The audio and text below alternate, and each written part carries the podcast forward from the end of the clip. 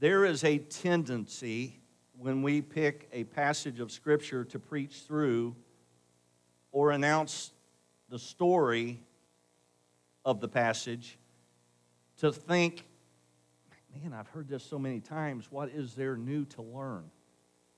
And I'm telling you, when you get to that point in your Christian life, you'll stop growing. Because the Holy Spirit may want to say something to you today that you haven't thought about before, or maybe uh, with a, a, different aspect of this service. And I think it, it's good to just say, Lord, teach me, teach, teach me a, a new truth. Teach me something else from this passage that, that I'm, I've been missing or that I need to be reminded of this morning on this Father's Day Sunday. The title of the message is Come and See, Go and Tell. That simply means when you give your life to Christ, the Christian life is more than Sunday morning for an hour or two. That simply means when you become a Christian, God called you to Himself, the Holy Spirit spoke to your heart, and you responded. But the Christian life doesn't stop the day you got saved. You settled uh, life's greatest question where will you go? When you die, you've, you've answered uh, Christ, you've said yes to Jesus but the Christian life is to be lived out. So when you give your life to Jesus, it's not just come and see, it's go and tell. And you see that throughout Scripture. So our passage this morning, really the, the main passage is going to be 27 to 42 in John 4, but I want to walk us down to it if it's okay. As we look at this story one more time of Jesus and the woman from Samaria. Now, what makes this story so interesting is the relationship the Jews had with the Samaritans. They, they viewed them as half Jews. So, in essence, Tony Evans, listen to this. He said, in essence, what you see in this passage is prejudice because it really surfaces. But let me tell you who it doesn't surface from Jesus. You see, when he looks at you and when he looks at me today, he's not looking at the color of my skin, he's looking at my heart. And when Jesus died on Calvary, I believe the Bible says he died for God so loved the world. And friends, I'm telling you, that invitation to come to Christ is still available. The Holy Spirit still calls. But we learn so much in his interaction with this woman from Samaria. Let's pick it up with verse 7. A woman of Samaria came to draw water, and Jesus said to her, Give me a drink. For his disciples had gone away into the city to buy food. Then the woman of Samaria said to him, How is it that you, being a Jew, ask a drink from me, a Samaritan woman? For Jews have no dealings with Samaritans. Jesus answered and said to her, If you knew the gift of God and who it is who says to you, Give me a drink, you would have asked him, and he would have given you living water. I want you to circle living water. Because this morning I want to remind you that Jesus Christ can do something for you that nobody else can.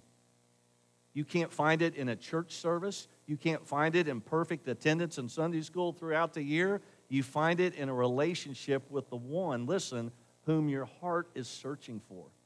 And I love the fact that uh, we sang a song, uh, His goodness is running after me. It's running after me. I mean, when was the last time someone ran after you? I think it was about 1978 when Renee was trying to lasso me. Folks, listen, the Holy Spirit of God pursues us. You'll say, well, Greg, how does he do it? Well, first of all, he does it through conviction. Conviction. And maybe when you come to worship, when you come to church, you sense, God, is that God drawing me or, or what am I hearing? What am I thinking? Folks, I'm telling you, the Holy Spirit still speaks. And, and for me, conviction isn't really pleasant. What do you mean? It's painful. It's like surgery. Uh, You know, you know I, I talk big about your surgery when I'm with you at the hospital. When I'm the one on the bed, I, I'm, I'm thinking, there ain't no minor surgery when it comes this way. Are you guys with me? So, what, what takes place in surgery? A scalpel. Well, if it's that kind of surgery, a scalpel, a cut, a scar, healing. And, and, and I love the fact when you think about Jesus, uh, if you have your outline this morning, uh, here's some things that are going to help us walk down to verse 27 and 28. Jesus begins the conversation with a request. We see that in verse 7 Give me a drink. Give me a drink. How simple can it be? Listen, what is the Lord asking you this morning? What is He asking you for? What is He requesting from you? Uh, for some, He's asking your time. Give me some time. Give me your talent. Give me your treasure. For some, He's saying, Trust me with your soul. Amen? But He simply makes a request for a drink of water. And I have a feeling even though Scripture doesn't lay it out clearly here, I have a feeling his request for a drink from her is already stirring her mind and her heart. How different this encounter is.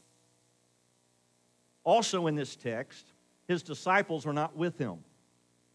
Do you know? Here's a thought from your preacher this morning. Maybe they're not with him because of the prejudice they have in their own heart. And it might be an obstacle. It might be an obstacle to her. And, and Jesus has her attention. And now the conversation, through one request, has taken them to communicate with each other, and they do it honestly. Have you ever realized that when the Holy Spirit speaks, the Holy Spirit may choose something simple in your life, something practical, like a drink of water? And I believe this conversation, Jesus is preparing her for her journey as she encounters the life changing love of Christ. Now, I'd like to say that Christians are always loving and always show grace and always show mercy. Not always the case. Is it, church? Sometimes when I read what preachers write each other on social media, it's almost as if, are we even on the same team? Folks, be reminded the grace of Jesus Christ is the life changer. When you meet Christ and recognize his death, burial, and resurrection were for you, you receive something you could never create or make happen on your own.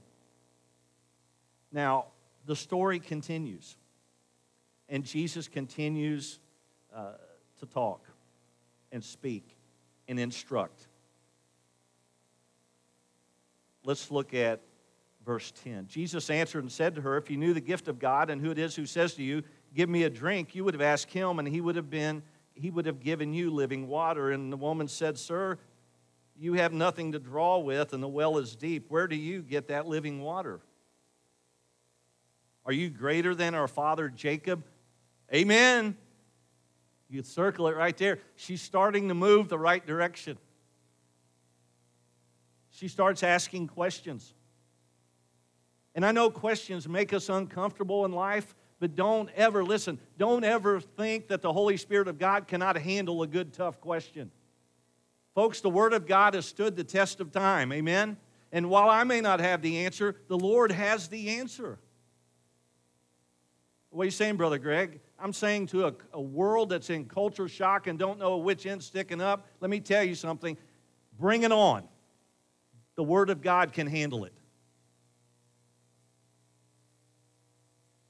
Jesus answers in 13, Whoever drinks of this water will thirst again, but whoever drinks of the water that I shall give him will never thirst. But the water that I shall give him will become in him. Listen, remember I told you it's a living a life for God? It's not just praying a prayer and that's it. Listen, will become in him a fountain of water springing up into everlasting life. And the woman said to him, Sir, give me this water that I may not thirst and come here to draw. And then I believe Jesus gives her a test. You ready? Verse 16 Go call your husband and come here. She says, I have no husband.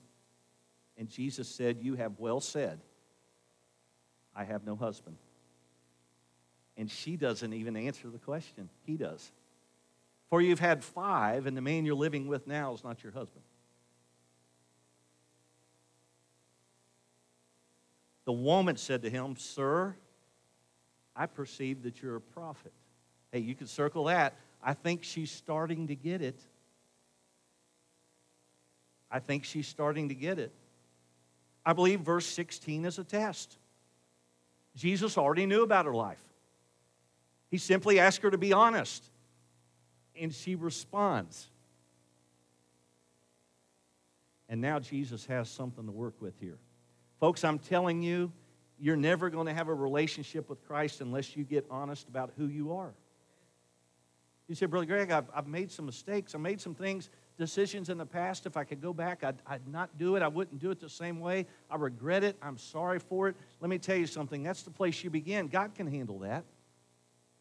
God can handle that. I mean, quit living beneath your privilege this morning. There's a cross that's real and a Savior who died on it. And if Jesus Christ can forgive you, can we not forgive ourselves? You'll say, I'm ashamed of my past. Listen, Jesus died for my past and your past. And the good news is, you check it at the foot of the cross. You don't have to lug it around everywhere you go. A few weeks ago, Renee went, went on a trip, and, we, and you know, we, we don't travel too much apart. And she flew, and somehow my sister Sheila got in her idea that, hey, my bags are free, or I have one. Let's you and I combine on this trip, Renee. So Renee went in early and they, they took this big suitcase, and, and, and Sheila has a scale, so it was right under 50, and that's a pretty heavy suitcase if you really think about it. 30 pounds on a suitcase heavy. So they, they, they loaded it, but that wasn't the funny thing. The funny thing was what Renee was going to carry on. It was a carry on bag, but it had uh, expandable p- pockets. and when she showed me this, I said, Boy, I wish I had a camera to watch you try put that in an overhead bin. Folks, listen, when you give your life to Christ, you can check that stuff at the foot of the cross. And for some of us, we just keep lugging it around. And the good news is, uh, in this conversation, would we not agree that the woman at the well who's unnamed, had a pretty hard time of figuring out what a good man looked like.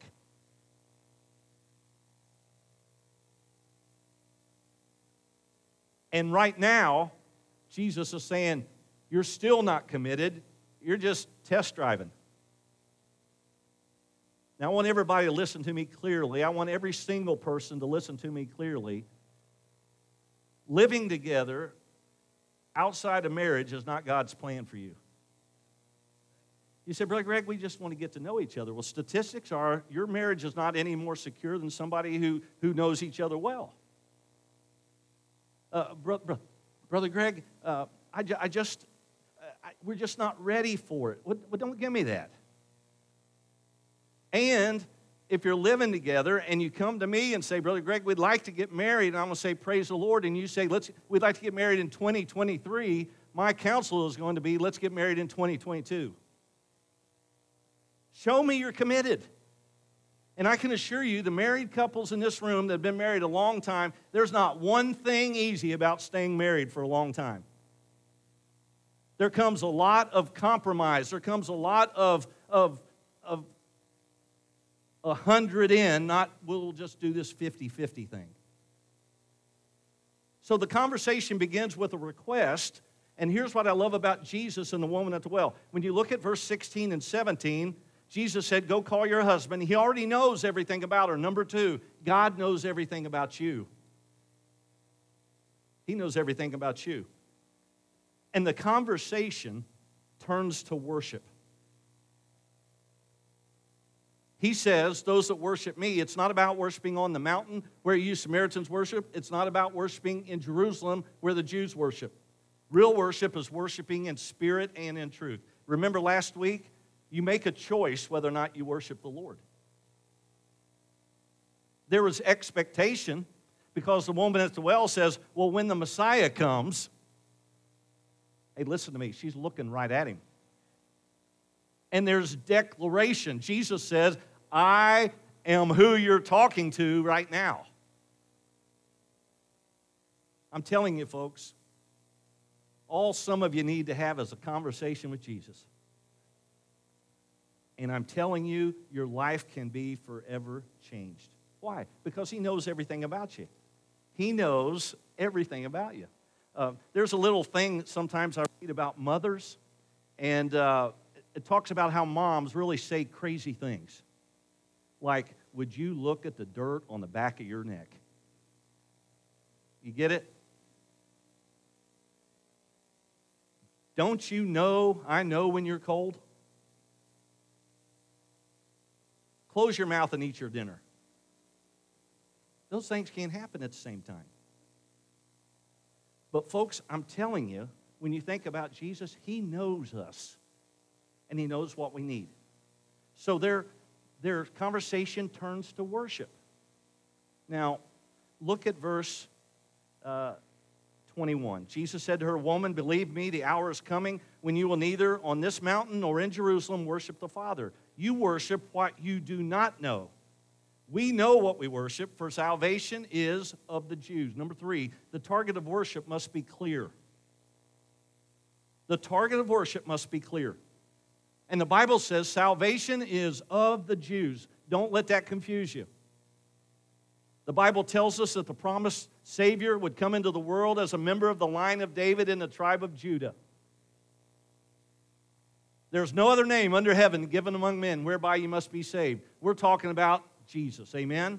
Jesus.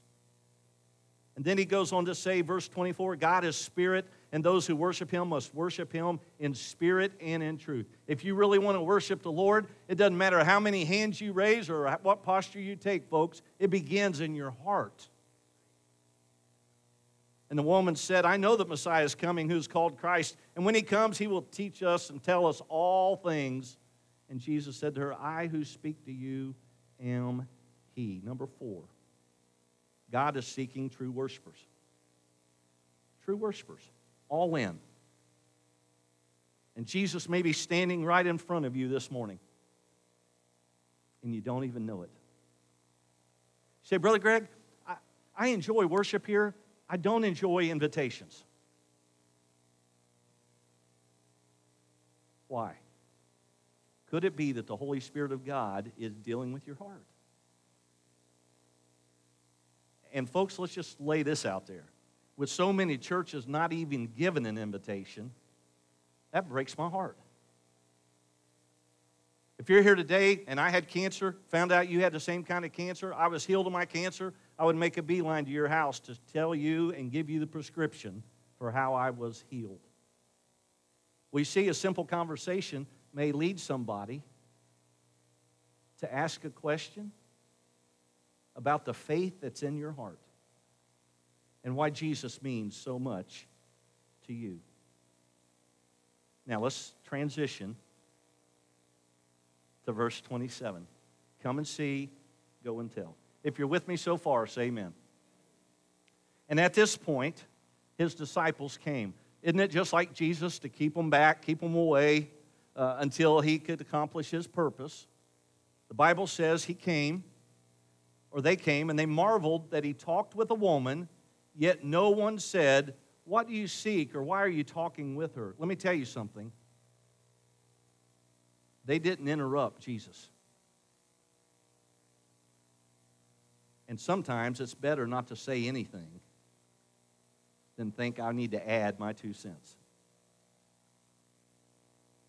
The woman then left her water pot went her way into the city. Here it is, circle this. And said to the men, and said to the men, Come see a man who told me all things I ever did. Could this be the Christ? Could this be the Christ? Now, I believe, I don't believe she left her water pot as an afterthought. Her mission at the well was to get water. I believe we see a little bit of what's now the priority in her life. Come and see, go and tell. Do you remember? Do they still have show and tell in, in grade school and kindergarten and things like that? Yesterday we were at a ball game and I heard uh, Kobe, or Jordy and his buddies cackling high, laughing, and I thought, what in the world? And then all of a sudden I heard them say, they found a frog. They found a frog. And guess who? Guess who, what? Go and tell. Look at this, Paul. Look at this. And I'm like, yeah, put it up. Get rid of it. And don't put it in a place where somebody's going to step on it. Hey, sometimes you can't help but, but share things you're excited about. Maybe we're not going and telling because we've lost the excitement of coming and seeing. I want to tell you something, folks. The older I get, the longer I'm your pastor, the sensationalism stuff of worship and all that's fine for some folks. But I believe we live in a culture that don't know the basics. We've got, we've got to introduce them. Listen to me to pinto beans and fried potatoes and cornbread gospel. Now, for those of you saying, what? That's just country cooking. And when you don't know what you want and, and what sounds good, boy, back at home or Renee, just that sounds fine to me, the basics. The basics. 4Him used to sing a song, Cody, called The Basics of Life. Do you all remember that? We need to get back to the basics of life. A heart that is pure and a love that is right. A faith that endures all time. The hope that endures all time. The basics of life. Well, we continue on. Come see a man. And the Bible says, circle this, they went out. Who did? The men. They went out to the city and came to him. Number five. When you wonder what Jesus is up to, remember their question was, why is he talking to a woman from Samaria? He knew how long to keep the religious guys away. Why, why is he doing that? And when they got there, they couldn't say anything. You see, the why in the life of Jesus was always in the Father's will. His ministry, his life always pleased the Father. And in our life, there's going to be plenty of whys. Why did this happen? Why did it not happen? Where we're not going to understand. The Bible says now we see through a, mirror, we see dimly. But then one day we'll know will understand. It's okay, it's okay to question God. But ultimately, you will find the answer in Christ and Christ alone. He'll be there with you. He'll be there with you. And some of you this morning can testify that God has walked me through the darkest valley of my life. He's walked with me uh, when I've hurt so bad I didn't think I could breathe. He is faithful. And even though uh, the, the, song we sang, um, his goodness is running after me. I've let him down, but he's always been faithful. He's always been faithful. Number six. When Jesus comes into your life, the priority of things become clear. I want to insert a word here. When Jesus comes into your life, the priority of things should be clear. Maybe sometimes in our life we're so busy and we got so much many things competing for our attention we don't know what to do. Let's use a television example. Uh, in Dayton, growing up, we had two, seven, and then finally they got 22. And if you had a good antenna, you could get five and nine out of Cincinnati. Uh, what are you saying, Brother Greg? And also 16 uh, PBS, but I, I never wanted to watch that growing up. What are you saying? Those were the options. If some of you can remember that, let, let's start here. Can anybody in this room remember when you got a colored TV for the first time? Raise your hand. Wow. Okay. How many of us can say, I remember when, listen to me, young people, there was no cable, no satellite, no Wi Fi TV. Okay. Everybody with their hand up right now would be considered old. But you know what's happened? Sometimes we get so many options. Listen to me. I'll just use Renee and I as an example. We pay a lot of money and still look at only the same channels. Options sometimes can crowd out priority. It, it's like going on a youth camp need or mission trip. If you give the kids options, folks, they want options. But if you want to be efficient, you eliminate options. You say, everybody's going to eat at McDonald's. Phyllis, remember those days? That doesn't make you Mr. Popular, but sometimes options can distort the mission. She goes into town, and who does she find? Listen, the men. What's that all about? If we're going to see God move in the life of this church, men, you've got to lead. You got to take the lead in your home. You got to take the lead in your marriage. If you're here and you're single, you've got to take the lead in your life for the glory of God. And the Bible says they come, they come. They, they see something about her. And, and, and I can't help but think that somebody who's been uh, married five times is not known by some others who she is but they see something. She says, Could this be the Christ? And they follow her back. She didn't forget her water pot, she left it there. Why? Because when Jesus comes into your life, listen to me, the priority of things become clear. Let's wrap it up. One of the disciples says, Rabbi, eat. 32. He says to them, I have food to eat of which you do not know. Therefore, the disciples said to one another, Has anyone brought him anything to eat? Do you get cranky when you don't eat? Uh, Renee, would, Renee would point at me like, We didn't eat. Um, one of our grandsons is consumed with three meals a day, which, which is healthy. But the other day they like slept in till 10:30 and they thought they would do like a brunch. And he goes, "We haven't had breakfast. We haven't had breakfast." Uh, Jesus doesn't panic. He doesn't change. He says, "My food is to do the will of Him who sent me and to finish the work." Do you not say there are still four months and then comes the harvest? Behold, I say to you, lift up your eyes and look at the fields, for they're ready and white for harvest. Look at me. We're, we're, we're about done. Don't be a someday life Christian. Don't be or don't live a someday life as a Christian. What are you saying, Brother Greg? That's exactly what Jesus is telling his disciples. We know that harvest isn't until later. But I'm telling you, open up your eyes. It's white unto harvest right now. You see, the story of Jesus is come and see, go and tell. And I'm telling you, folks, there's urgency in the message. Lives are forever changed.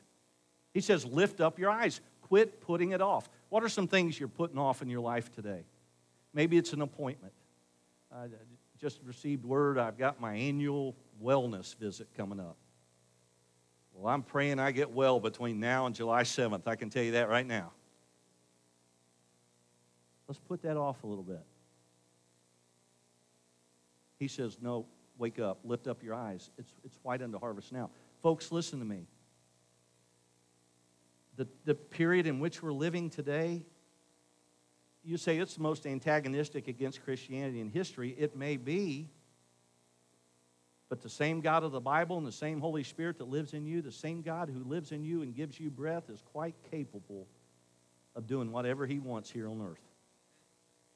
And He might just want it to start with a simple conversation. Would you give me a drink? Every head bowed, every eye closed. Father,